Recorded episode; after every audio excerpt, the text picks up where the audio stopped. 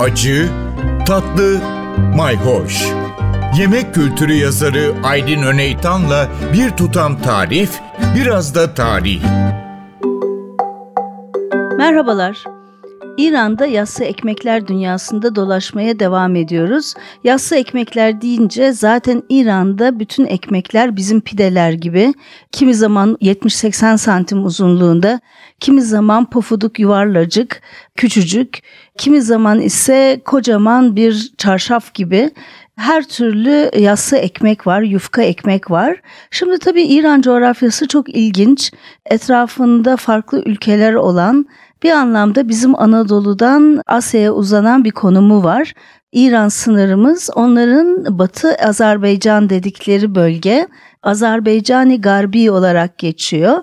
Onun hemen yakınında Ermenistan'ın güneyinde Azerbaycani Şarki bölgesi var ve zaten onun da üstü hemen Azerbaycan Hazar Denizi ile bir anlamda bizim e, doğu sınırımız arasında yer alan bölge.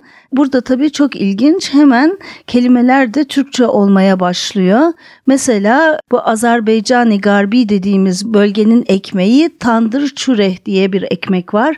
Çüre tıpkı bizim çörek gibi. Evet çörek aslında pek çok yerde ekmek için kullanılan bir kelime. Özellikle yuvarlak Ramazan'da çıkan üstü çok böyle nakışlı gibi tırnaklı e, birazcık da sertçe olan çörekler vardır mesela. Maraş çöreği gibi.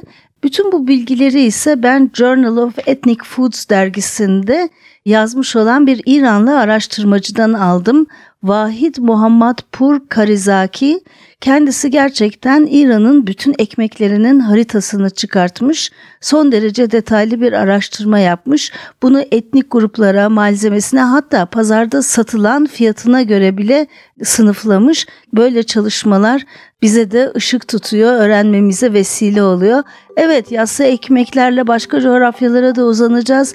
Takipte kalın, hoşça kalın. Bir tutam tarih, biraz da tarif. Aydın Öneytan'la Acı Tatlı Mayhoş Arşivi ntvradio.com.tr adresinde Spotify ve podcast platformlarında.